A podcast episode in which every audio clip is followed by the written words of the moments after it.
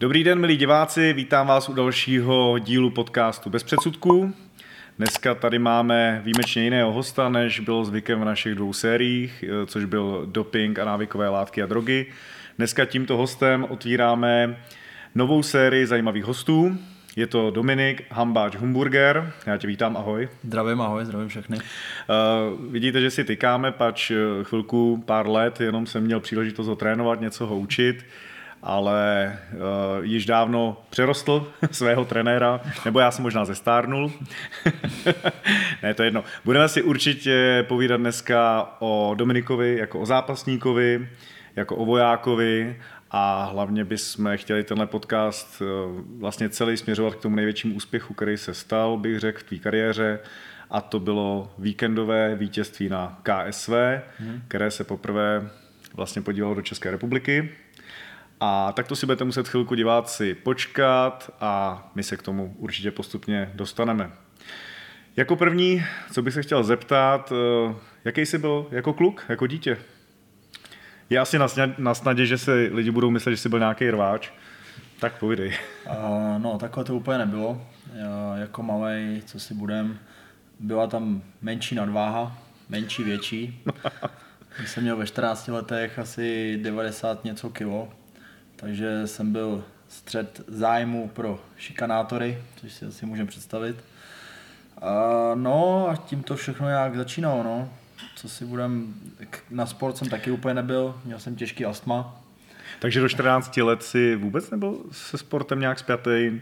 Nějaký sportovní hry, kroužky a podobně tam nebyly? Takové, já jsem vždycky chtěl samozřejmě dělat nějaký sport, ale jak říkám, měl jsem těžký astma takže začínal jsem vlastně jako na hokej, když jsem chodil ve školce, ale prostě můj zdravotní stav to absolutně nepovolil. A potom jsem vyzkoušel dalších x sportů, jako je plavání, byl jsem i na kickboxu, ty, co jsem tam všechno mohl dělat, ping-pong jsem zkoušel, ale prostě u ničeho jsem nevydržel dlouho, jak říkám, buď kvůli zdraví, anebo kvůli škole. Ale jak když jsi byl takovýhle otesánek, tak ve 14 letech jako hokejový brankář, to by bylo dobrý, ne? Takový neprůstřelný bys byl. To nebylo ve 14, to bylo mnohem dřív, říkám, to bylo ještě ve školce. Ještě předtím. Jo, tak oni tě dali do velký brány, víš, chudáku. Já jsem vždycky nechtěl moc hýbat, tak jsem chtěl do brány, ale bohužel tam to taky nešlo. Takže jsem to vystřídal fakt hodně, no. A snažil jsem se prostě, ale pak říkám, přišla taková ta puberta, nebo ještě před pubertou, PlayStation, Xboxy, u babičky svačinky, no a dopadlo to tak, že, že jsem měl fakt přes těch 90 kg, no. to bylo teda různý. No tak to možná bylo zajímavé, kdyby si poslal nějakou fotku, že bychom ji zveřejnili k tomuhle podcastu, no, jak takovýhle vlastně profesionální špičkový sportovec vypadal. Ve 14 možná by to motivovalo některý eh, dnešní teenagery, který taky nejsou úplně v kondici, no, tak možná by, možná by viděli, že jsi měl stejný start. Kdy poprvé si čuchnul teda k bojovým sportům, kolik ti mohlo být?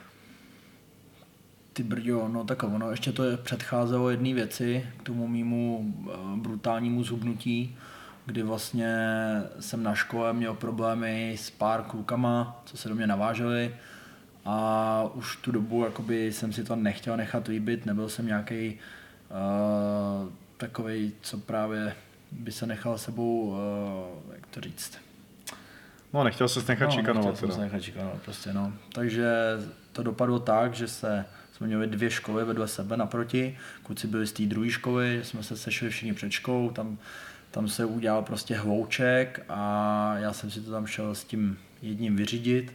Dostal jsem tam tak hrozně přes hubu, že ještě vlastně ten, kdo tam úplně vyšpendl, tak si myslím, že je náš dobrý známý kamarád Jakub Dick, který tak vlastně patřil, jo, taky zdravím, ahoj. to si budeme muset o tom ještě promluvit, jo, Kubo. Jo.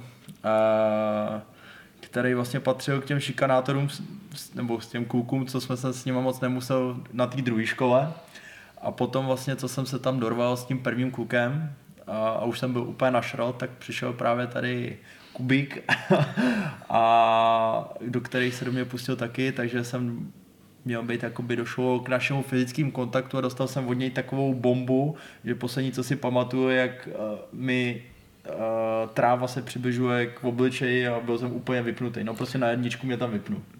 Tak tím se vysvětlují ty sparingy, které jste měli potom mezi sebou Jo, s odstupem času. Hm, tak tuhle tu historku jsem já neznal, vidíte, Tak, přitom se jo, jo. myslím, že my se známe spolu možná, nevím, 8, 10 let, No, určitě no. kdy máme společný jakoby, etapu trénování a podobně. Tak to si ještě teda samozřejmě Dikouše podám. Ale... Takže to tohle, máme to, vyřešený mezi sebou. no to já myslím, že několikrát. A tohle to myslíš, že byla ta věc, která tě přiblížila, nebo jako, že si začal koukat po nějakých bojových sportech? Přesně, Přišel jsem domů rozbitej, táta řekl, to stačilo. Vzal mě do posilovny, a tenkrát byla stará bo, eh, posilovna na Broumáku, ty už ani nevím, jak se tam jmenuje pořádně, kde vlastně trénoval i Ivan, Ivanka, že tam chodil cvičit, takže jsem tam viděl pár takových do libereckých legend. No a mě to v tu chvíli začalo tak moc bavit, že já jsem neuměl cvičit, já jsem nevěděl nic o stravě, o regeneraci, nic, ale prostě byl jsem mladý, chtěl jsem to a já jsem třeba každý den jsem tam šel, každý den jsem tam vydržel třeba 6 hodin. Já jsem třeba třikrát za sebou projel celou posilovnu dokola, vůbec jsem nevěděl, co je na co co, ale prostě objel jsem všechny stroje, byl jsem tam 6 hodin a pak když už jsem zotval po 4, tak jsem šel domů.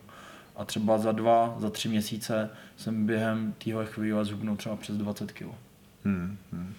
Tak asi to nebyl úplně nejlepší tréninkový plán, ale evidentně to No, zafungovalo. v ten moment asi, jak jsi byl v pubertě, tak ti to pomohlo asi zvládnout i ty hormony a podobně a další situace. No. Takže první, kam si se odolal, bylo fitko Jo.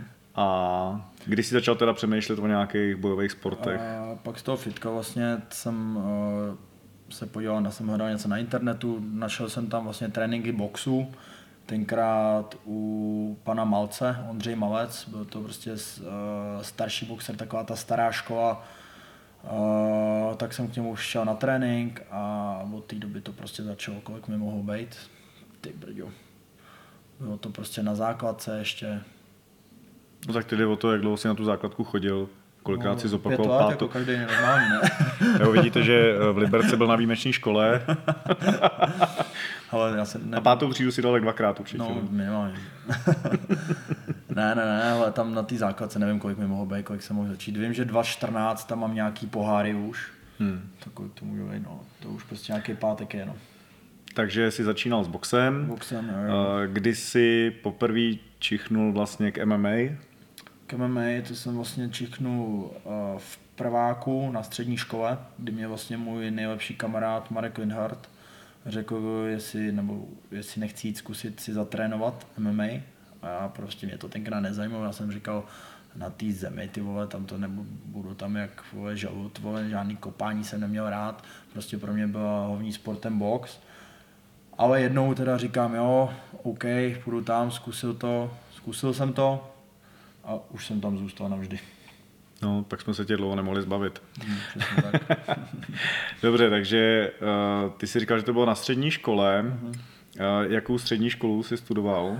Záchranářství a bezpečnostně právní obory. Bylo to v kateřinkách, bylo to prostě záchranář, bylo to takový všeho chuť, policajti, vojáci, prostě všechno možný. Hodně mi ta škola dala, abych řekl pravdu. Hmm. Já sám vím, že je vyhlášená vlastně tady v tom libereckém kraji eh, ohledně těch, těch řekněme, bezpečnostních složek a podobně, že tam chodí jak chlapci, tak vlastně děvčata a snaží se potom uplatnit v nějakých těch bezpečnostních složkách. Určitě. Uh, už tam si třeba pomýšlel na armádu, nebo to přišlo až po vystudování té střední Ne, školy? Ne, já už ještě před tou školou já jsem věděl, že chci být jednou voják, policajt. Samozřejmě víc mě to vždycky táhlo do té armády, já jsem byl vždycky jako militantní typ, že jsem měl rád zbraně, měl jsem rád prostě ten životní styl armádní a samý střílení, jo, a teda. Ale to bylo, předtím to bylo na tom PlayStationu. No jasně, tak kde jinde, že? Takže já jsem už věděl, kam jakoby moje cesta povede po té škole. Ale co si budem, než jsem nastoupil do armády, byl tam takový půl rok, kdy jsem prostě ještě zkoušel něco jiného, nebyla to dobrá cesta, bylo to hlídání na dveřích a to je asi na další povídání. No. No ale dost často je spjatý vlastně, že zápasníci nebo ty, co trénují bojové sporty, tak dost často uh, vlastně si přivydělávají tím, že dělají na dveřích, nebo dělají nějakou ochranku a podobně, což víme, že je takový dost na hraně. Uh, předpokládám, že tě to teda asi moc neuchvátilo, tenhle ten způsob života. Neuchvátilo, ale ponaučilo.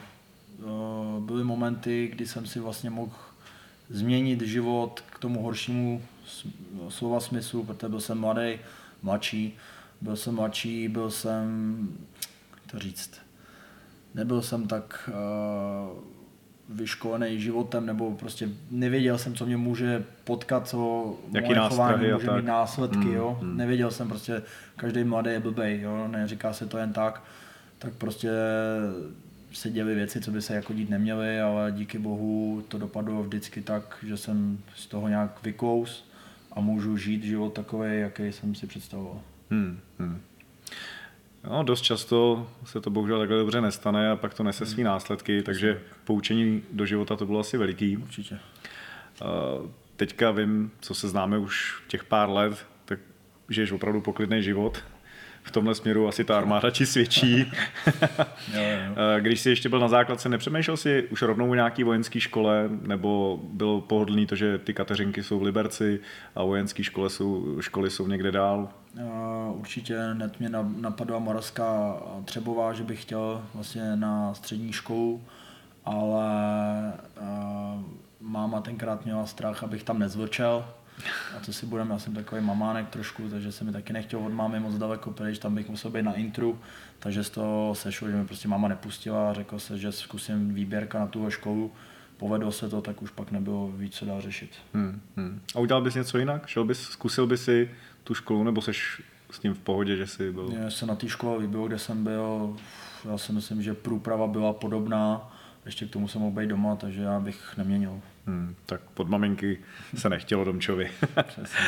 Dobře, takže si nastoupil potom do armády, ale v tu dobu si vlastně nějakou delší dobu eh, vlastně boxoval teda a dělal MMA. Ano. Eh, když jsi nastoupil do té armády, měl jsi nějaký cíle v té armádě, kam bys to chtěl dotáhnout? Nebo jakou jsi měl představu vůbec o té armádě a potom životu vojáka? O, tak ano, když jsem nastoupil do Vyškova, tak to bylo přesně podle mých představ. Jo. Bylo to jak z amerického filmu, prostě tvrdý výcvik.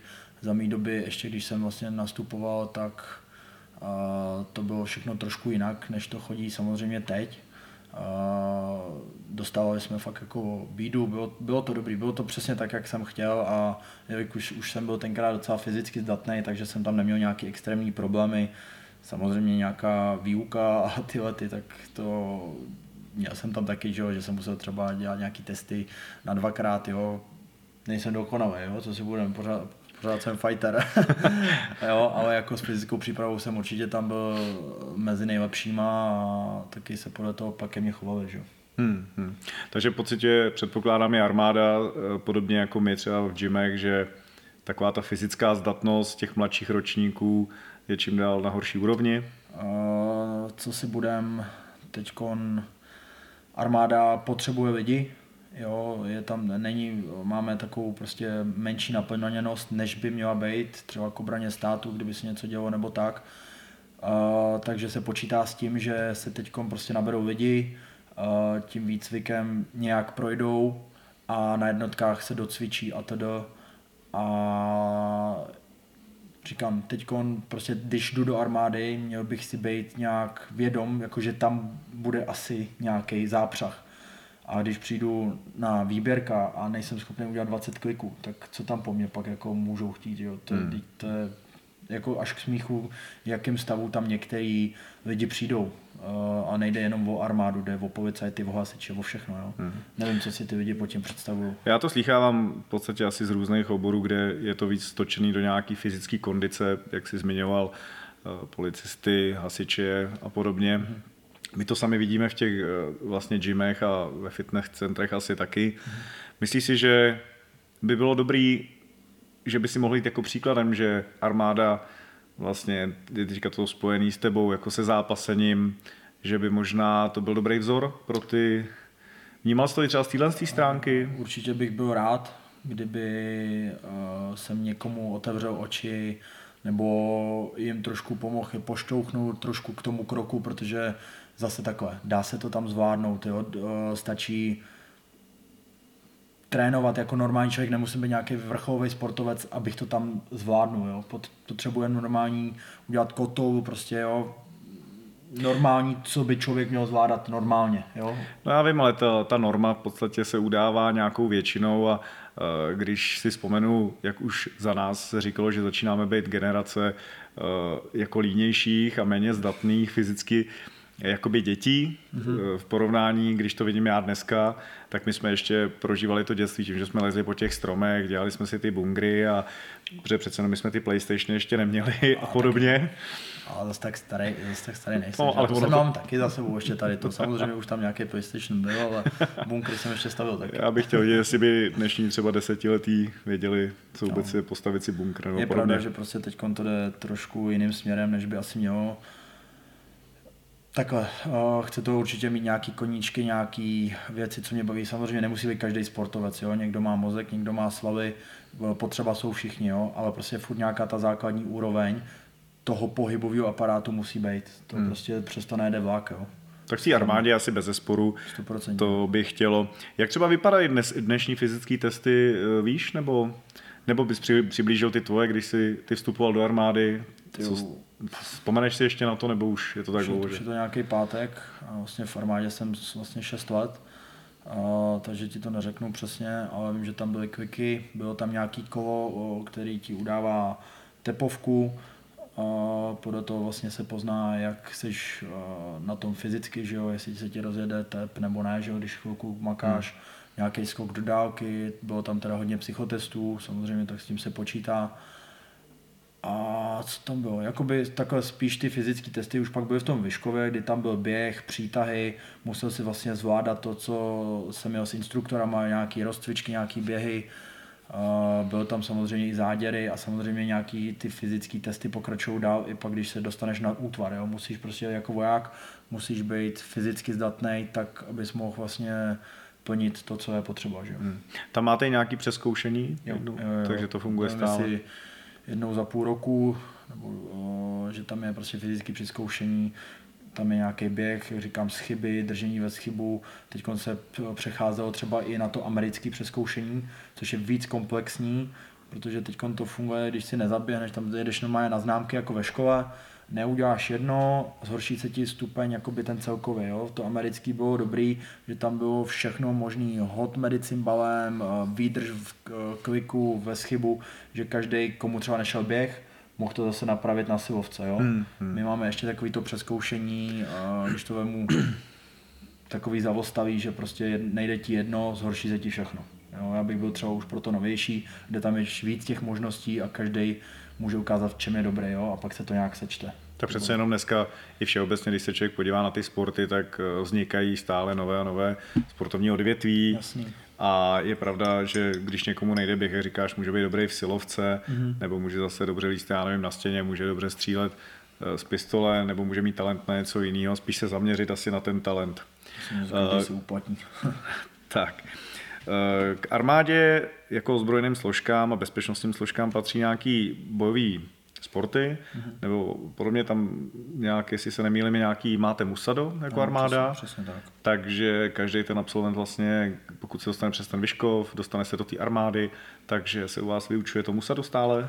A, tak vás musím, ty abych to mohl vyučovat, samozřejmě musíš být instruktor. Já naštěstí jsem měl to štěstí, že jsem se dostal na ty zkoušky, udělal jsem je i na ten výcvik, takže můžu výst i vlastně ty hodiny přípravy v kasárnách, které vlastně jsou tam podle vlastně rozvrhu se to dává, ale říkám, zase voják, měl by se, když jdou náboje, měl by se umět prostě po, o sebe postarat i tak, jo. ale dá hmm. se to i do civilního sektoru a je to určitě super, že se to tam vyučuje, jo. já jsem 100% za.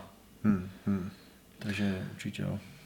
Takže ještě já s ohledem na to, že jsem sice eh, byl v době, kdy se chodilo ještě na, vlastně na vojnu, mm-hmm. ale z jistých důvodů jsem nebyl, takže moc nerozumím ani hodnostem a podobně. Teďka vidíte takový yin mezi náma, že to je takový skoro jako že modrá knížka a, a voják. ale v jaký seš teda hodnosti, jestli se můžu zeptat? Četař četař. To mě opět zase nic neřekne s ohledem na...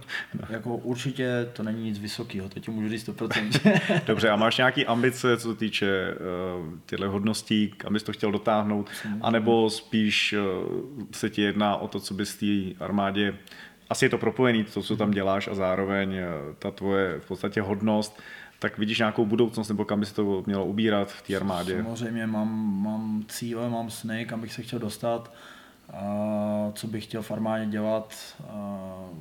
Samozřejmě určitě by se mi líbilo být nějaký výcvikář, připravovat vojáky, v čem to, co mi jde nejlíp.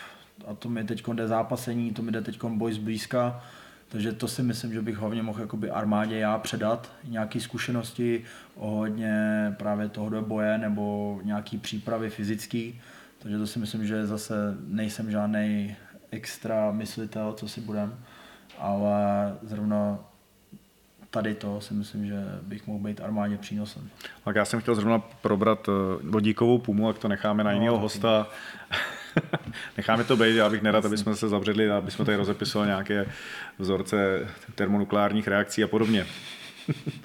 Dobře, teďka bych se trošku vrátil, i když se to vlastně částečně bude týkat té armády, ale hlavně k tomu sportu. Mm-hmm. Takže za tebe jako propojení, řekněme, sportu a armády, ne, nevím, jak to funguje třeba u policistů nebo u hasičů a podobně, jak ti vycházejí stříc a podpora vlastně v tomhle v tom směru, jestli si myslíš, že to je v pořádku, je to dobře propojený, nebo bys tam uvítal nějakou změnu a podobně?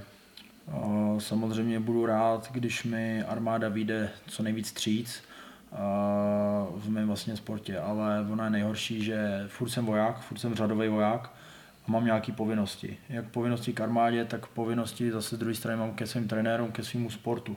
A každou věc, kterou chci dělat na 100%, tak ta druhá věc prostě trpí. Hmm. Jo, a samozřejmě víš, jako z hlediska trenéra, co mě příprava stojí, samozřejmě nemluvím finančně, mluvím o času, o úsilí, o... Tak tomu bych se chtěl určitě postupně dostat, aby jsme divákům a poslech, posluchačům mohli osvětlit život zápasníka, určitě. ale když zůstanu tohle... Určitě, nebo chápete určitě, eh, co to obnáší.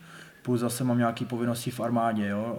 Eh, nejsem tam nějaký něco víc než v ostatní, jsem prostě, říkám, řadový voják, co si musí plnit svoje povinnosti. Takže já prostě musím respektovat to, co se po mně chce a to, co chce pro mě i okolí jakoby, uh, z mýho trené, od trenérů a podobně. Ale No dobře, já když si, já jsem trošku cestoval, řekněme před, eh, ještě než jsem měl děti a rodinu, takže jsem třeba procestoval Holandsko, Francu, do Francie jsem hodně jezdil, ve Švédsku a tím, že jsem ty bojové sporty, respektive brazilský jiu-jitsu, grappling, MMA, užil v té době, tak už tenkrát bylo, jako byly rozdíly, jak v kterém státě se k tomu chovali. Vím, že když jsme se bavili s klukama vlastně třeba z USA, tak ti měli velkou podporu v armádě, hmm. pokud dělali jakýkoliv bojový sport nebo nějaký jiný. Vím, že ve Francii eh, tam měli snad jenom svůj savát, eh, zase Švédi, ty to podporovali taky hodně. Vím, že jsme byli třeba zápasit na americký základně v Německu, tam vlastně jim naprosto vycházeli vstříc, pokud že někdo dělal jakýkoliv bojový sport nebo vůbec nějaký sport, tak se jakoby přesou, jako byli hodně podporovaný armádou a jsou určitě v tom velký rozdíly. Uh, nevím přesně, jak to asi je, nevím ani, jak to je u nás, mm-hmm. ale z tvýho pocitu, jak bys, uh, chtěl bys, aby tě podporovala armáda v tomhle víc, nebo to vidíš jako dostatečně? Uh, takhle. Uh, moji velitelé mi teď vycházejí stříc, jak je to možné. Jo. Hmm, hmm. Uh, mají taky nějakou omezenou možnost, mají taky nějaký uh, pravomoce, přes který prostě si nemůžou jít. Samozřejmě, kdyby mi armáda vycházela stříc, uh, jak bych potřeboval, tak by, by, bylo by to skvělé. Uh, nevím, jestli jsem prostě ještě v takové fázi, abych si prostě mohl dovolit, určitě nejsem nějak diktovat nějaké podmínky nebo něco takového. Říkám, musím... To dobře, tak jsi řadový voják, ale na druhou stranu, když si vezmu ve sportu, tak eh, nevím, jestli je to ještě úplně zákulisní informace, ale v organizaci RFA jsi jako jeden z velkou pravděpodobností vyzývatel na titul, což už samo o sobě v našem sportu je dost. Je to na profesionální úrovni, budeme se ještě bavit o těch eh, amatérských vlastně úspěších v MMA. Mm-hmm. Teďka si odbojoval druhý zápas v KSV, což mm-hmm. si myslím, že KSV patří mezi pět největších organizací MMA na světě. Mm-hmm. Je to vlastně vysoce uznávaná organizace s, kvalitním, s kvalitníma zápasníkama, mm-hmm. takže přece jenom po té sportovní stránce už jsi dostatečně vysoko. Eh, víme, že, nebo já nevím, jestli to ještě dneska platí, ale pamatuju si, že v armádě byla Dukla, tam bylo dost jakože eh, hlavně atletů a podobně. Mm-hmm. Já nevím vůbec, jak to teda funguje. S tou Dukou samozřejmě to byl vždycky můj sen se dostat, ale Dukla není moc eh, teď založená na tady ten typ mýho sportu. takže tu duku prostě teď nemůžu nějak řešit, ale Teď jsem dostal velkou podporu vlastně od našeho štábního proporčíka Petra Smika. To prostě až, až uchvátilo mě jeho přístup, Jo, a v jeho okolí byl tam ještě podplukovník Matouš se dokonce podívat na mém zápase. Dostal jsem od nich krásný dárek, prostě knížku, kterou vlastně oba sepsali prostě je to pecka z věnování, fakt jsem byl nadšený, takže je to čím dál tím lepší ohledně podpory z armády, doufám, že to bude ještě lepší.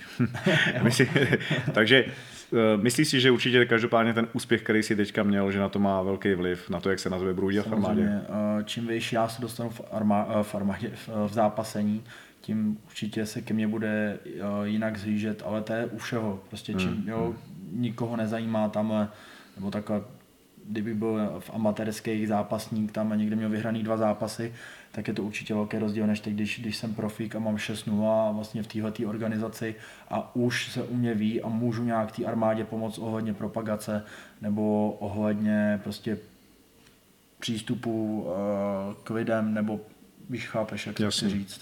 Dobře, takže jsme se teďka malinko přechylili k tomu, když vlastně, jak se říkal, amatéři a profíci, já jsem to zmínil taky. Uh, chtěl bych se abys nám něco řekl o tom, jak si nastoupil vlastně amatérskou dráhu, MMA hmm. zápasníka, jak se to liší od toho profesionála, tak eh, já vím, že už si to, já si to nepamatuju, kolik máš skóre zápasů v amatérech MMA?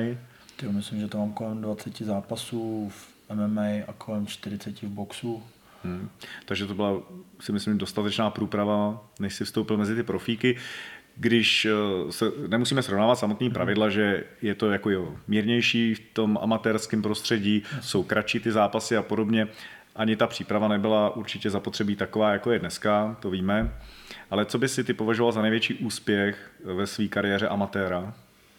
Uh, měl jsem tam dva takové milníky, což, že jsem se stal mistrem České republiky a to, že jsem mohl uh, být v české reprezentaci.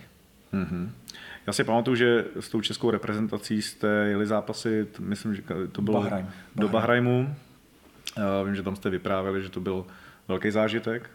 To byl prostě jiný svět. Tam jsem teprve viděl, jak vypadá světový MMA. A hmm. to bylo amatérský MMA. Ale ví se, že amatérský MMA neskutečně vlastně zkvalitnilo po všech stránkách, jak technický, tak výkonnostně fyzický a podobně i strategie a Myslím si, že za nás, když my jsme začínali, žádný amatérský MMA nebylo a dnešní amatéři jsou na neskutečně vysoké úrovni. Vlastně. Takže bez, bez zesporu ten Bahrajn byl teda tím jedním milníkem a ten druhý byl teda to mistr České republiky. Jo. To, to bylo. Eh, vzpomeneš si ještě na některé zápasy z amatérského prostředí, třeba nějaký jména, který si porazil, anebo uh, něco podobného? Jako, Nebo tvůj nejsilnější zážitek, možná klidně z toho Bahrajnu. To bylo nejsilnější, když jsem měl vlastně, když jsem tam byl poprvé, vlastně ty, už zase ani nevím, kolik mi bylo, to už je prostě dlouho. Si to když tak dohledají posluchači nebo diváci na internetu. když jsem byl, vlastně jsem měl zápas eh, s Gustafsonem, který vlastně, s kterým jsem se teď eh, potkal právě na posledním zápase v KSV, kdy on se tam tenkrát v tom, záp- v tom v té pyramidě vlastně dostal až na vicemistra světa. Ten Frér byl na olympiádě ve wrestlingu, já jsem tam přijel asi s pouhýma sedmi zápasama v amatérech, jo. já jsem byl vždycky ortodoxní boxer a v tom zápase jsem vlastně dostal velkou školu v wrestlingu, poprvé jsem dostal svůj suplex, jo, a ten kluk byl úplně jinde, ale od zápasu jsem s ním všechny tři kola, přežil jsem to bytí, neukončil mě a tam mě to tak otevřelo oči. Já vždycky se posunu tím, že buď trénu s nějakým nesmyslem nějakým prostě úplně jiným, na jiný úrovni, jo, třeba když jsou kluci z UFC, měl jsem možnost být v Americe s Muradovem, s Vemou, vždycky, když si zkusím šáhnout na takového člověka, na takového zápasníka, tak mě to hrozně posune, protože si řeknu zase, je to jenom člověk a ono to s ním jde. Proč já, kdy, proč já bych vlastně nemohl být jednou na jejich takový úrovni, když budu dřít? Jo? Takže tam jsem si právě šáhnul na toho Ferrara, který teď už má 7-1 v KSV, měl jít snad i o titul A, Nemýlím se on na stejném večeru jako ty, eh, šel s Davidem Hoškem, jo, je to on. To je on, to je on. Eh, Tam byl takový docela sporný ukončení toho zápasu, ale kdybyste chtěli, milí diváci nebo posluchači, se podívat, tak aspoň víte, že oba dva vícemistr světa v amatérském MMA, ten Gustafsson a tady Dominik, eh, byli nás, asi jde vidět, že i ta kvalita, že se posouváte stejně. Eh, Vlastně jste zavítali do KSV a jste tam, vel- bych řekl, docela teďka prospektem toho KSV. Jsem rád, že prostě jsem, když tak vemu, dostal na takovou úroveň, že jsem vlastně ze stejné organizaci, jako je on a vlastně mám o dva zápasy míň a vlastně jsme skoro na stejné úrovni, když to tak řeknu. On má svoje kvality, já mám svoje kvality, ale dostal jsem se tam, kam jsem chtěl. Hmm. Takže KSV občas bývá i pro ty fightery vlastně nejvyšší metou, i když všeobecně se ví, že je to UFC americký, ale KSV i je několik zápasníků, který ani z KSV nechtěli přejít do UFC. Ale teďka mě tak napadá Gustafsson v KSV, ty seš KSV, trošku máte podobnou váhu. Jo, jo. Co říkáš na nějakou odvetu? Bránil by se z té odvetě nebo ne? Ne, určitě ne, určitě bych se chtěl vidět, kam jsem se zase já posunul. Ale bavil jsem se s Gustafsonem, ten má jiný záměry, nebudu to samozřejmě rozebírat, i když je to Švéd, jo, ale nechci prostě řešit dál jeho kariéru a bavili jsme si, směřuje trošku někam jinam prostě. Mhm. Jo, takže možná jo, možná ne. Každopádně by se s tomu vůbec nebránil. Ne, určitě ne. Hmm. Tak bylo by to asi zajímavé porovnání sil po těch letech, eh, kam, jak jsi říkal, kam jste se kdo dostali. a Předtím podobně. mladý kluk, fakt jako koukal jsem tam jako tetřev, jo, tam prostě v tom Bahrajmu, už jenom tam, že to bylo vlastně poprvé jsem letěl, já jsem nikdy takhle daleko ani nebyl. A teď jsem tam viděl ten svět, to MMA, jak to tam funguje, teď ty fréři, ty rusáci, ty, ty wrestleri, jak tam lítají, no prostě bomba. Já tam říkám, od té doby jsem si říkal, že prostě musím jezdit trénovat ven, jo, ať je to kamkoliv, ať je to tady Polsko, kde ta úroveň bohužel už kousek za hranicema je úplně jiná než tady v Česku a otevřít si oči, jak je to venku, jo? jak to funguje venku, ne být prostě jenom Československo je prostě hrozně malý rybníček na trénování. Hmm. Jo? Tak dneska v podstatě cestují po celém světě všichni, dalo by se říct, těch zápasníků, mm. ať jsou to azijští zápasníci, lítají do Brazílie, do USA, stejně tak Brazílie, USA, mezi sebou Evropani. Mm. Dneska je to propojený svět a lítá si za tou kvalitou. Tím jsme se jako asi přesunuli v podstatě z toho amatérského MMA, kdy ti otevřelo oči Bahrajn, tam si byl teda jednou nebo dvakrát, Dvakrát, dvakrát, dvakrát. dvakrát si byl na mistrovství světa v Bahrajnu. Eh, Tvoje umístění, nebo jak tam vůbec teda ještě, když to uzavřeme, Uh, to jak jsi tam vedl? To byl právě uh, takový pavouk, když jsem tam byl poprvé, tak vlastně mě porazil tenhle ten švéd na ty body, takže tím to tam pro mě skončilo, zbytek hezká dovolená v Bahrajmu. A po druhý, když jsem tam byl, tak jsem první kolo porazil uh, Švéda, který se vlastně vyměnil v reprezentaci místo něj, takže jsem udělal takovou pomstu aspoň za, za, za to Česko-Švédsko, tak jsem, pro mě to bylo, jak kdybych to vyhrál celý ten mistrovství světa a vlastně druhý kolo, když jsem pokračoval dál, tak jsem prohrál bohužel zase na moji blbost a na moji neskušenost mladistvou uh, s Irem na body. Hmm, hmm. Ale pro mě, říkám, pro mě, pro malého kluka, mladýho z Liberce, který prostě tady objížděl ligy a měl do deseti zápasů, a vyhrát jeden zápas na mistrovství světa, kde vlastně byla elita z těch zemí, jo, to bylo pro mě něco neuvěřitelného. Já říkám za ten jeden zápas, co jsem vyhrál proti tomu Švédovi, to jak kdybych vyhrál celý svět. Hmm. Tak my si musíme uvědomit, že přece jenom Česko a Slovensko, i když je to hodně na vzestupu a jsou tady zápasníci, kteří tím žijou mm-hmm. každý den a uh, je to jejich vlastně život, ale všeobecně jako státy nepatříme mezi žádný velmoce v zápasení ani v jiných jako bojových sportech. Ti děkuju, že mi naléváš můj, můj zelený čaj. Samozřejmě nemůžeme se srovnávat s, s Ruskem nebo bývalýma státama Sovětského svazu, Ale- kdy mají ty kořeny v zápasení staletý. O, o to ani nejde. Vem si, že tam je úplně jiná finanční situace, která vlastně ty zápasníky, ty amatérský, to jsou profíci, to nejsou amatéři, tam mají přípravový kempy, tam ty eh, zápasníci žijou v těch kempech, jo? to hmm. není jak tady, že já prostě chodil do školy a pak jsem si jel na trénink zatrénovat, jo? tam prostě to jsou profíci, tam prostě jsou vychovávaní v tom, tam jsou v tom everyday, tam prostě my jsme tam byli Některý Já jsem párkrát byl třeba i v Rusku, byl jsem uh, v jejich uh, vlastně jako Školách, akademii, no, kdy oni mají před základní, když jsou na základní škole, tak před výukou mají trénink, během výuky mají trénink, po výuce mají trénink, je pravda, že to je přístup jako profesionálové. Ty běžně, když nastupují do MMA zápasu, tak mají za sebou stovky, dvě, tři stovky zápasů v sambu, v kombat sambu a podobně, je což tak? je dost podobný. To je samozřejmě nepoměr, ale mířil jsem i k tomu, že jsou státy od Turecka na východ dál až po Indii, tak tam jsou třeba velice známí tím, že jsou to zápasníci wrestleri, mm-hmm. mají to staletí, ty, ten jejich druh wrestlingu, který jenom přetavili do moderního třeba olympijského mm-hmm. uh, zápasu anebo právě do MMA. Takže samozřejmě ta tradice těch států v bojových sportech je naprosto odlišná od český a slovenský jakoby tak, no. kultury. My, co si budeme za komunismu u nás tak nějak bylo de facto karate, karate judo, což si myslím, že judo máme na skvělý úrovni, karate nějak jako nesleduju, ale asi třeba taky dobrý, ale ve srovnání s těma, s těma státama eh, ale všechno to, to samý Brazílie, která má... Jsem, no, dobře, dneska, dneska to MMA je na vzestupu, řekněme, posledních, já nevím, deset let asi hodně. Je to respektive moderní sport. Tak, přesunuli jsme se teda z těch amatérů do, těch, do těch profíků. Sám si řekl, že tě vždycky posunulo buď to nějaká osobnost, s kterou si trénoval, anebo nějaký zápas. Když jsi přešel do, tý, do těch profíků, já vím, že zrovna u toho jsem byl, že jsme spolu trénovali, mm-hmm. byl jsi vlastně v MMA Liberec ano. v tomhle tom období. Jak na to vzpomínáš třeba, jak jsi měl z toho pocit, jak se stěšil a podobně? Uh, na můj první profi zápas, myslíš? Mm-hmm, když jsi přešel uh, z amatéru. Já si říkám, každý můj profi zápas, co jsem měl, že je nejdůležitější teď na světě. Jo? Teď vždycky před každým zápasem je pro mě nejdůležitější, jo? že mi to může změnit celý život. Ale, Ale tak zase si myslím, že tenhle mindset jako toho nastavení Přesně, je v pořádku, takhle by to asi mělo být. Samozřejmě, ale první zápas je první zápas. První zápas ochutnání. To je jako první holka. No přesně tak, nebo kluk.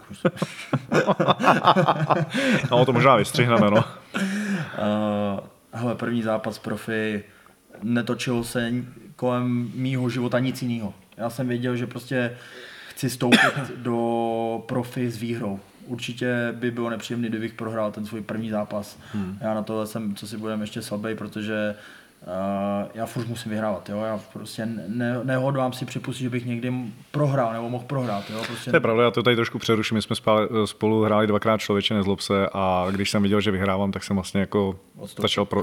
po, jednou jsem odstoupil a po druhý jsem teda jako radši prohrál. ne, hele, říkám, ten profi zápas byl pro mě nesmírně důležitý, chtěl jsem prostě nastartovat tu dráhu neporazitelnosti. Hmm. Pro ty posluchače, který nevědí a diváky, eh, vlastně to amatérský se vede zvlášť a profesionální se vede zvlášť statistiky, je to na typologii a na Sherdoku a když vás potom nějaký promotéři jiných organizací v podstatě chtějí dostat na svůj večer, takže eh, na svůj event, tak koukají vlastně na vaši bilanci, kterou máte v profi. Mm-hmm. Od toho se to celý odráží, protože jste buď to zajímavý nějakou výzvou nebo nějakým prospektem, anebo naopak Eh, třeba už vědí, že ta zkušenost je obrovská a nechtějí zase seseknout někoho jiného. Takže to je důležitý údaj vlastně v osobnosti toho zápasníka, ta profi bilance se řeší nejvíc. A teď jsem to chtěl říct, prostě až, až někdy si myslím, že ta profi bilance je prostě až moc, jakoby, až moc se to řeší. V amatérech to samozřejmě bylo jedno, nebo nebylo to jedno, ale prostě prohrál, vyhrál, byly to jenom hmm. zkušenosti ale na MMA prostě už ta profi bilance, tam se na to hodně kouká. No.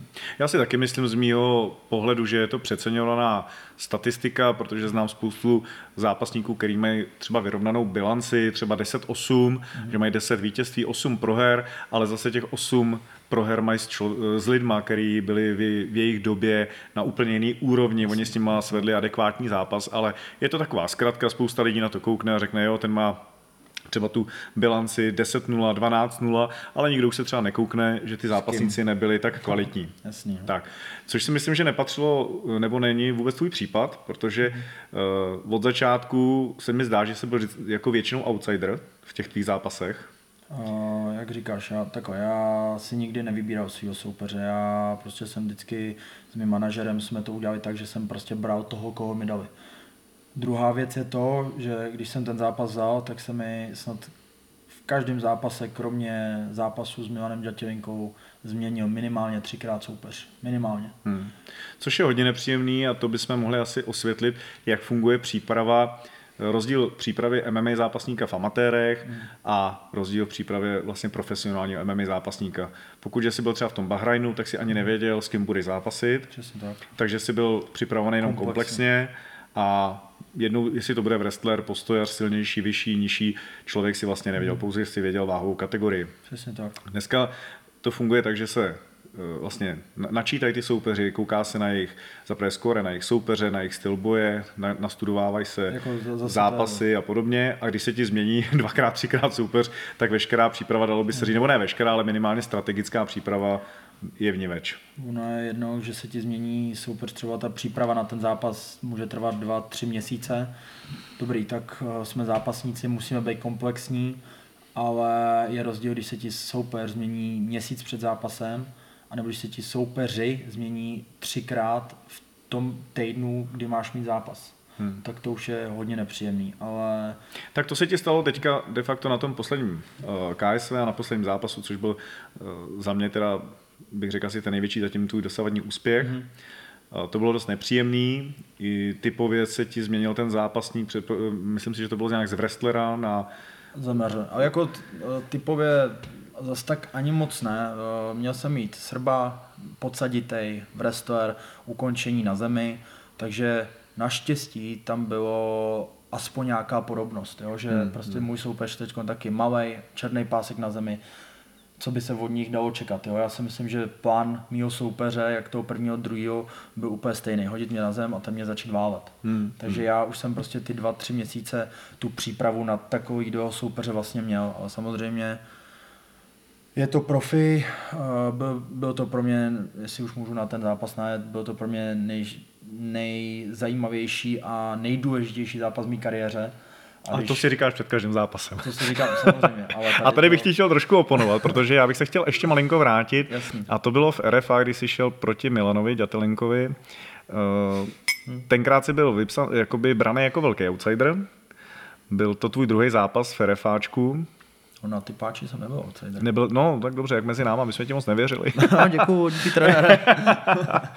no ne, tak ty zkušenosti Milana tam jako byl postavený výš, eh, ty jsi byl braný, ono teďka to nechci brát jako ty sáskový kanceláře, protože ty jejich kurzy, to je, bych řekl, jako častokrát o ničem, ale spíš v našich očích, on byl zkušenější, zápasil s, věč, s většíma jménama, přešel z jiné organizace, uh, za mě to tenkrát byl velký milník zase v tvém profi. Už, už když si jako na to zaspomínám. A musím říct, že to bylo překvapení, i když jsme ti věřili, ale vždycky to bylo takový, že se nevědělo.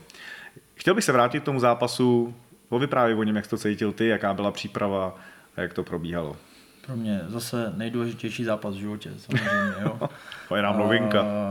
já jsem věděl, že Milan je po, pro, po prohře pardon, a, a bude hladový jo, že bude chtít zvítězit, protože vlastně předtím prohrál s Karlem Vemovou, což byl vlastně obrovský zápas. Jo.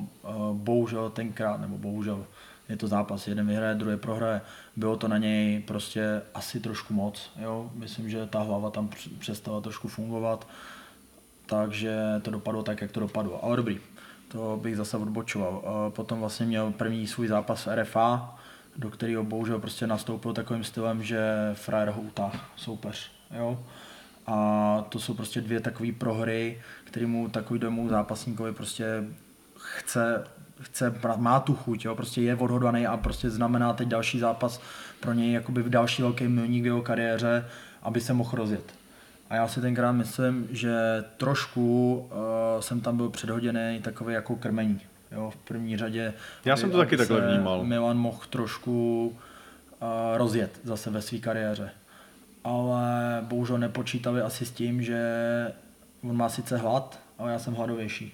Jo, já už tenkrát věděl a bylo mi to jedno, i byl s Vémou, nebyl s Vémou, že já se prostě do té přípravy dám všechno a já jsem byl odhodlaný, já jsem prostě v té kariéře to nějak nastavil se svým týmem a prostě jdu si zatím furt dál a dál a jak jsem říkal, asi soupeře nevybírám a vím, že mě Milan mě mohl hrozně moc posunout, vystřelit. Jo? Byli jsme u něj doma, jeho podpora samozřejmě byla na jeho straně a já jsem neměl, když to tak vemu, o co přijít. Já jsem, neměl, já jsem mohl jenom získat tím zápasem, on mohl hodně přijít. A to mi asi pomohlo hodně tenkrát v kartách, protože se dostal do takového stresu v hlavě, že o něco mu jde už, kone, jako, ne, už konečně, ale že mu jde o hodně ve své kariéře a mě nejde o nic. Jo, já jsem tam šel prostě s čistou hlavou, já jsem mohl jenom překvapit. Tak a teďka myslím, že je velice důležitý moment, protože od toho zápasu k tomuhle druhému zápasu je řekněme půl roku, nemýlim-li se? Nebo jako to dlouho? Jo, jo, plus no. minus, ne. A najednou z jednoho zápasu, kdy si právě byl tím outsiderem a neměl si v úvozovkách moc co ztratit, mm-hmm. když vynecháme vlastně ten tvůj vnitřní pocit toho, že si chtěl zvítězit. Jasně. A najednou si se dostal a na tenhle zápas v KSV, kde si se ocitnul naprosto v opačném gardu. Přesně tak.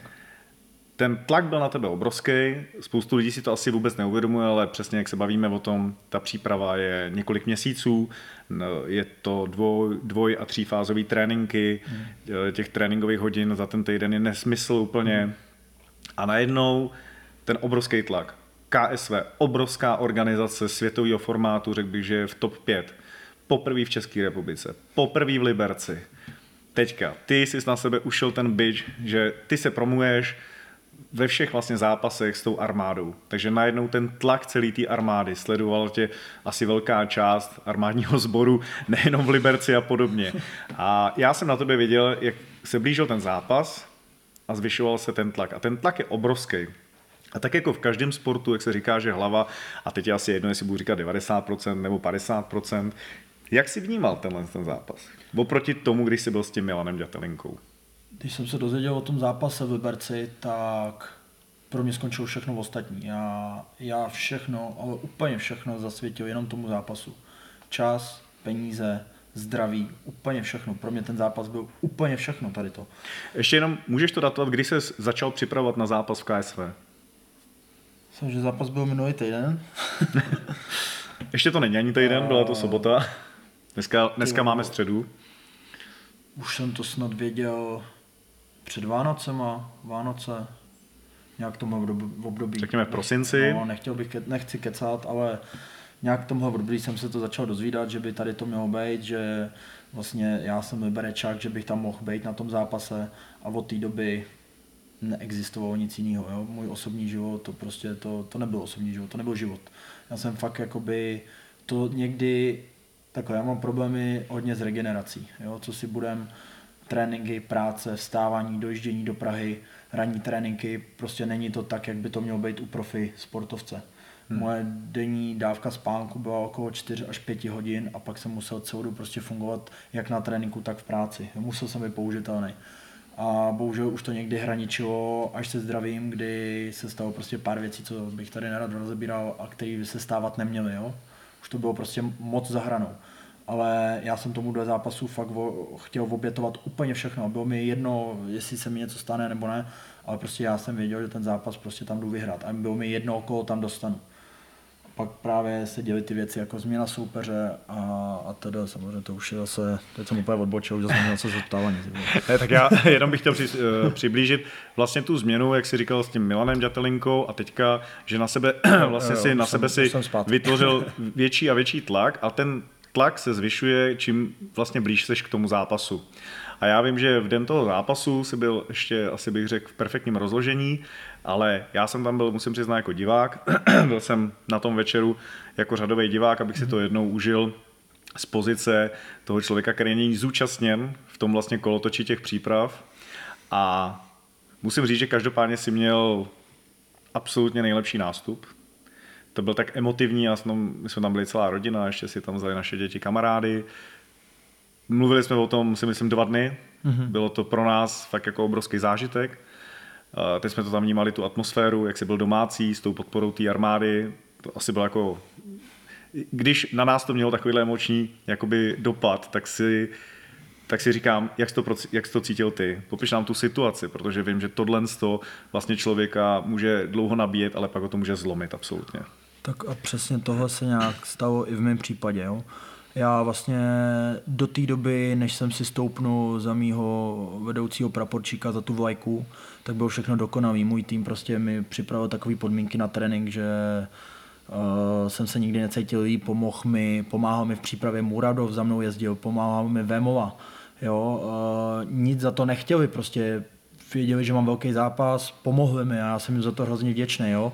Pomáhali mi kluci z Vyberce, eh, knížák, ty jsi mi pomáhal, jo. Prostě vši, bylo všechno dokonalý. Uh, pozval jsem uh, kluky, říkám, vymyslel jsem ten nástup, uh, předal jsem to svýmu uh, nadřízenému, tento uskutečnil Uh, tento uskutečnil a byla to pecka, jo? všichni mi píšou nástup, nástup, bomba, úplně super, no ale co ten zápas. Jo, pozval jsem z generálního štábu vrchního praporčíka, který přijel ještě s velitelem, zástupce velitelem Chrudimi.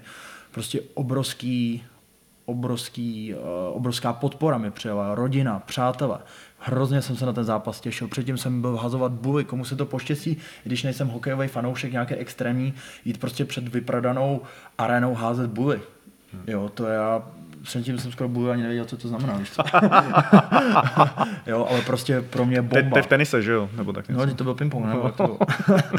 ne, a bylo to prostě neskutečný zážitky, co jsem před tím zápasem prožíval, jo, bylo to fakt krásný ale říkám, rozcvičil jsem se krásně, cítil jsem se dynamicky na nohách, cítil jsem sílu, rychlost, vytrvalost, všechno bylo dokonalý. Šel, začal nástup, já jsem si stoupnul za vlajku a najednou říkám, ty vole, co když prohraju?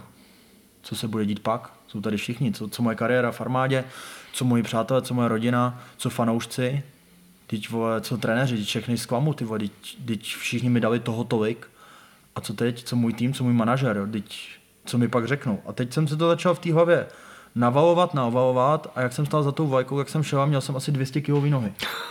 Já, Já jenom jako chci přiblížit, že to je moment, kdy na tebe kouká několik tisíc lidí, eh, ty s tou hrdostí a s tím vším eh, seš vlastně pár minut od začátku toho zápasu, před tou halou, obrovská show, ta show byla na, fakt moc pěkná, světla, hudba, všechno tohle. Ještě KSV vlastně zápas. Teď vlastně Pešta se zranil a já kom, kom event. Jo, Teď to chci říct, ty jsi byl, večera. ano, hlavní předzápas večera pro diváky, který úplně neznají MMA, to je vlastně vrchol vždycky samozřejmě bývá buď to titulový nebo nějaký hlavní zápas večera a ten předzápas tam se dávají zase jako taková ta top dvojice těch zápasníků. Takže tam si se posunul z ničeho nic, takže si byl vlastně těsně před tím zlatým hřebem toho večera. Uh, opravdu to muselo být psychicky neskutečně těžký. Zase to chci porovnat s tím zápasem, co jsi měl předtím, když jsi měl čistou mhm. hlavu. Mm.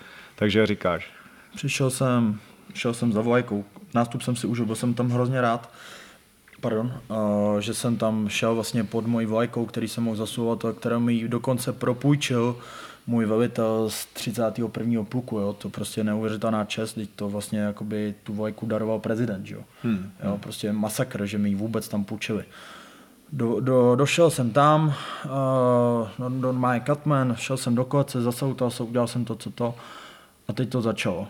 Teď začal zápas, a moje myšlenky. Nesmím udělat tohle. Vím, že je zemař, vím, že je černý pásek. Co si budem, eh, hodně lidí mě chce tahat po té zemi, jo, protože... Uh, ono totiž hodně lidí nechce od tebe dostat, víš? To, to taky já to taky vím, jak, já to vím docela, jaký, jaká je bomba od tebe jí dostat. Ne, jo, takže. Urči, určitě, když se mnou půjde nějaký zápasník, tak mě chtějí většinou stejně tát po zemi. Vědí, že jsem uh, jakoby rozený stand-upper, takže tam je moje nejsilnější stránka, co si budem, to tady ani nemusím skrývat, všichni to vědí. Tak a teď, se, teď jsem prostě začal pracovat, něco mi vycházelo, něco mi nevycházelo, ale moje hlava mě prostě tak vystresovala, protože pro mě byl ten zápas tak hrozně moc důležitý, že mě moje hlava nepustila. Když jsem cítil, že mám frajera minimálně třikrát nahulenýho, že bych ho mohl utýkat se dorazit, tebe jsem tam slyšel řvát taky. Uh, Muradova, knížáka, všichni jsem tam slyšel, proč ho nedodělám. Ale hlava mě prostě nepustila, abych ho ukončil. Já prostě měl takový strach, že do něj vítnu a že udělám něco špatně, co mě může stát to vítězství, že jsem prostě radši to jel, když to řeknu, na takovou taktiku na dálku, že mi stačilo jeden, dva údery, odcházel fyzicky, já jsem to z něj cítil, vzdálenost jsem měl větší, eh, byl jsem rychlejší, ale říkám, hlava mě nepustila, abych udělal ten zápas takový, jako jsem si představil, takový, jaký jsem, eh, jak zápasy dělám, co si budem, mám jsem tam agresivnější v těch zápasech, jdu po tom ukončení ale tady mě prostě hlava nepustila. Hmm. Já jsem to viděl z začátku, i sám jsem si říkal, sakra, co to děláš, víme, co v tobě je, člověk, který tě zná, jo, budu říkat tady házet, byl si poloviční nebo byl si na 30%. Ve finále jsem byl taky vtažený úplně tím zápasem, těma emocema a po vychladnutí zhruba hodinu nebo dva po tom eh, eventu, když jsme jeli v autě, bavili jsme se o tom doma, tak jsem vlastně říkal, že z trenérského hlediska jsi to udělal vlastně nejlíp, jak si mohl. Za mě to bylo skvělé, protože si začal vnímat tenhle ten extrémní tlak psychický, který na tebe byl. A místo toho, aby si se zbláznil a šel do nějaký přestřelky, kdyby to přesně nějakým lucky punchem mohl on ukončit, tak si to za mě vlastně zvládl perfektně. A i potom jsem si říkal, jo, tohle to bude pro tebe obrovská škola. Jak to cítíš teďka s odstupem pár dní po tom zápase? Hele, koho jsem se mohl zeptat uh, lepšího na názor, než je třeba Muradov. Jo? Uh, jeho, na jeho zápasy koukají miliony lidí. Říkám, kamaráde, jak to zvládáš tady tento, a když já na mě tady přišla rodina, kamarády, je to pár tisíc lidí, ani ne jako na mě, jak ty to můžeš zvládat? On mi řekl, hele, uh, měl jsem na sebe velký tlak, dej tomu dva, tři zápasy takhle velký a už to nebudeš ani vnímat. Jo, tohle byl můj první obrovský zápas, kde prostě teď na mě koukal, když to tak vemu, pro mě celý svět. Hmm. Jo, ještě dva takovýhle zápasy a říkal, a už si to ani nevšimne, že tam někdo sedí. Hmm. hmm. Takže prostě jsou to jenom zkušenosti a a čas dá tomu. No. Hmm. To rozhodně, protože v tréninku my tě můžeme připravit a všichni, a ať budeš jezdit po nějakých zahraničních kempech a podobně, jak říkáš, budeš se setkávat se zápasníkama naprosto světové elity, úplně jiný váhový kategorie, hmm. veterány, fakt lidi, kteří ti budou moct všechno možný předat, ale co asi ti nikdo nikdy nemůže předat, je přesně tahle atmosféra. To je zkušenost. To je zkušenost, kterou si musíš prožít a ta zkušenost je nepřenositelná a já doufám, že teda do dalších zápasů to bude už jenom lepší, i když za mě, jak říkám, i z trenerského hlediska, kdybych na to koukal, tak vlastně si to zvládl dobře, že v tom tlaku, v jakém si byl, to... Ale já z toho zápasu nejsem nějak nadšený, eh, nejsem ani spokojený s tím výkonem, eh, prostě za mě jakoby ten zápas dobrý, zvládnul jsem to, vyhrál jsem, tohle mi nikdo neveme, ale takhle já nezápasím, jo, tady to fakt bylo neprohrát. Hmm, jo, hmm. tady, tady to jsem nebyl já. A to, že mám takových hejtů na internetu, já tady na tohle seru na nějaký ty jejich, co oni tam píšou, já jsem prostě udělal to, co jsem no, nechtěl, chtěl i nechtěl, ale vyhrál jsem. Jo, a to, že mi tam někdo píše ten nejhnusnější zápas, co jsem udělal, to možná je, ale výhru mi nikdo neveme. Hmm.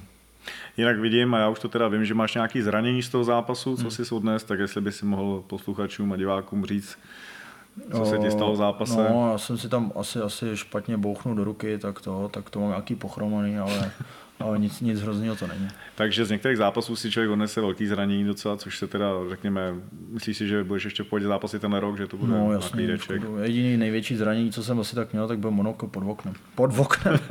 pod okem. Vemte mi to, prosím vás. Já chtěl jsem něco vystřihnout, ale tohle se bude hodit. Což je taky vždycky úspěch, když ten zápasník v podstatě odejde ze zápasu bez nějakého většího zranění. Ty menší zranění k tomu běžně patří. Eh, samozřejmě víme, že i v tom tréninku eh, jsou dost častý ty zranění. Ty jsi tam zmínil zrovna Muradova, Vémolu, Monstra, eh, Petra Knížete a podobně. Vím, že jsi byl na přípravném kempu hmm. vlastně v USA, hmm.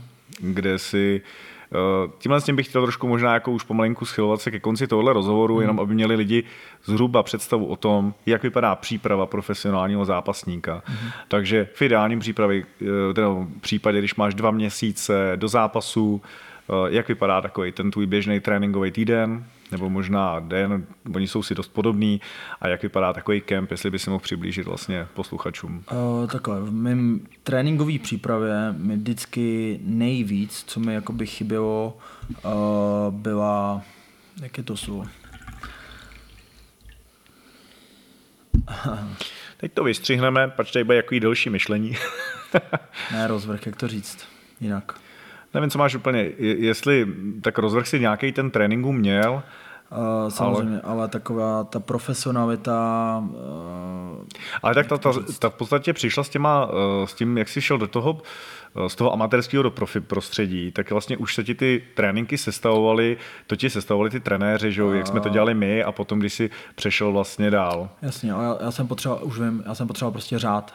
Jo, já jsem, uh, ten řád v mých tréninkách je prostě to asi nejvíc. Já potřeboval prostě vždycky vidět, kde v kolik hodin mám být a co pojedu, a protože moje tréninková příprava vždycky vypadala tak, že dokud jsem nešel z tréninku úplně na káry, tak to nebyl trénink pro mě. Jo, dokud jsem, už jsi mi to říkal ty milionkrát, jo, regenerace tohle, dávat tomu nějaký řád tomu tréninku, co kdy mám jet, ale říkám, já jsem odjel trénink a dokud jsem chodil, tak jsem z něj neodešel.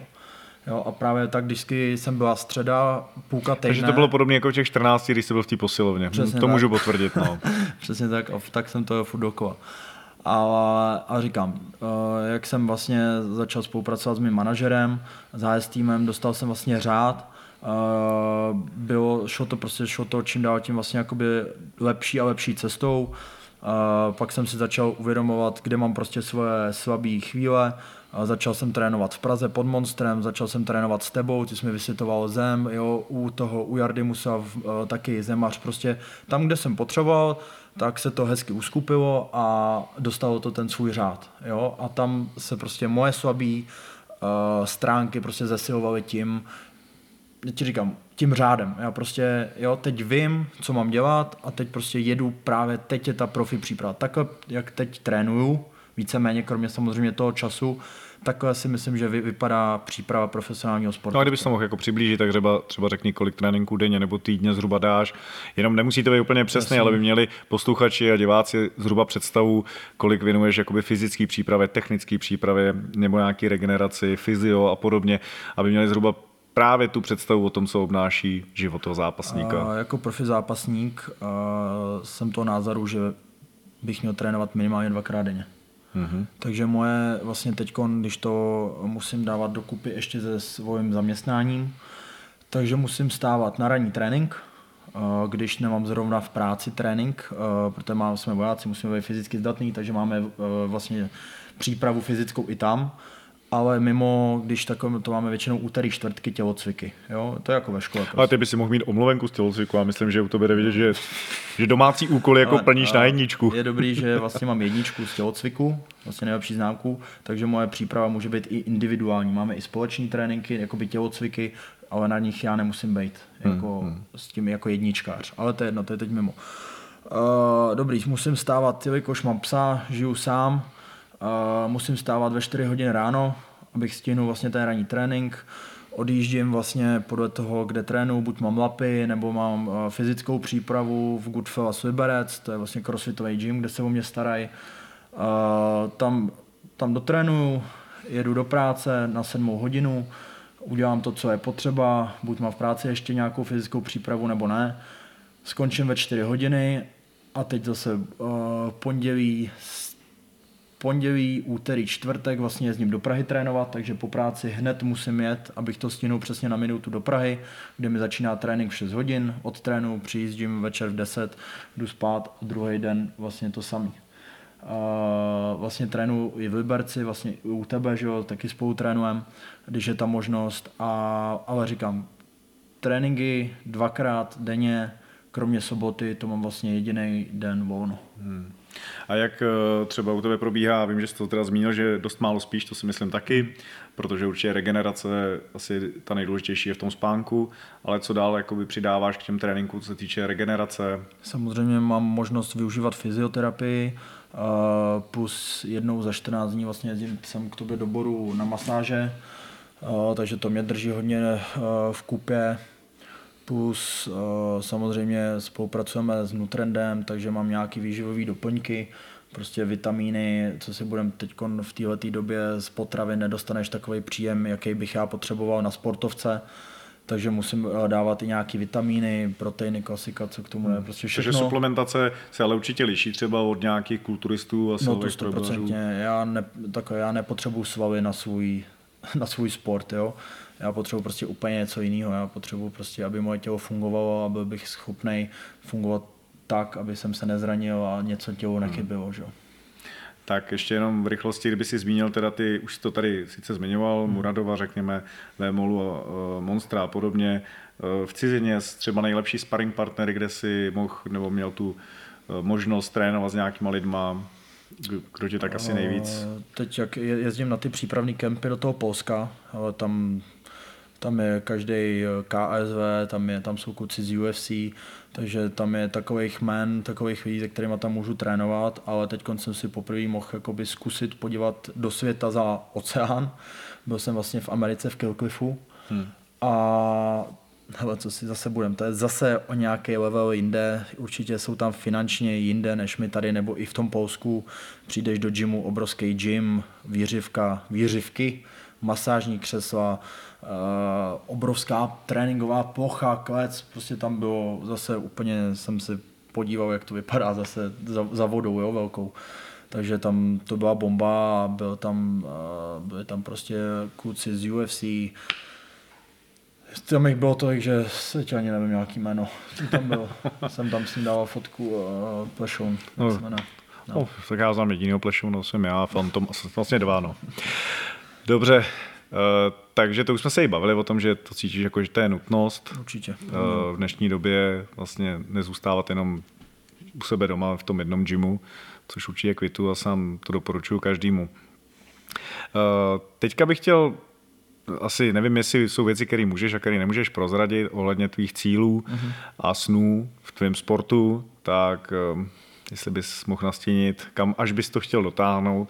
Jako asi určitě tak jako každý nejvejš, ale řekněme nějaký v dohledné době, anebo kam bys to chtěl směřovat tvoji kariéru. Jak říkáš, co nejdál a co nejvíš, ale moje nejbližší cíle, nebo teď vlastně pro mě nejdůležitější věci jsou můj příští zápas. Jo, na, můj další cíl je prostě můj další zápas. Já ne, nechci koukat úplně dopředu, uh, protože, jak říkám, můj cíl je co nejdál a co nejvíš. A abych se dostal co nejvíš, se musím prostě probovat přes tyhle ty zápasy, co mě teď čekají. Takže teď můj další zápas uh, ještě není žádný jistý. Uh, tohle teď řeší prostě můj manažer, a takže nemůžu ani nic říct bližšího, dokud nemám něco podepsaného ale jsou tam nějaký náznaky, že bych mohl jít teď o, o pás, vlastně svůj první, tak uvidíme, jak to dopadne. Uvidíme, co nabídne dál KSV. Hele, říkám, nemám nic podepsaného, nemůžu teď nic říct stoprocentně. Hmm. Takže já myslím, že jsi to vyjádřil jasně, co nejdál, co nejvíš. Přesně. Uh, já ti přeju, ať se ti splní tvoje sny. Uh, doufám, že ještě nějaký ten pátek budu i nějakou malou součástí tvý cesty. Uh, diváci možná, který ho neznáte, budu rád, určitě i Domča bude rád, když začnete sledovat MMA, je to na vzestupu, uh, my se v tom pohybujeme samozřejmě dlouhý roky. Já ti moc děkuji za to, že jsi byl hostem v mém podcastu. Já děkuju za Je to takový bonusový video a zahájení uh, vlastně nové série, takže máš další prvenství. No, ráda, děkuju. Bylo to něco poprvé. Jsme rádi, že nás sledujete na všech platformách, jako je YouTube, Spotify a Apple Podcast. Buďte našimi věrnými diváky, určitě připravujeme další hosty, takže ještě jednou děkuji moc a přeju hodně úspěchů. Díky moc, kamaráde. Díky moc. Mějte se hezky a nashledanou. Taky ahoj.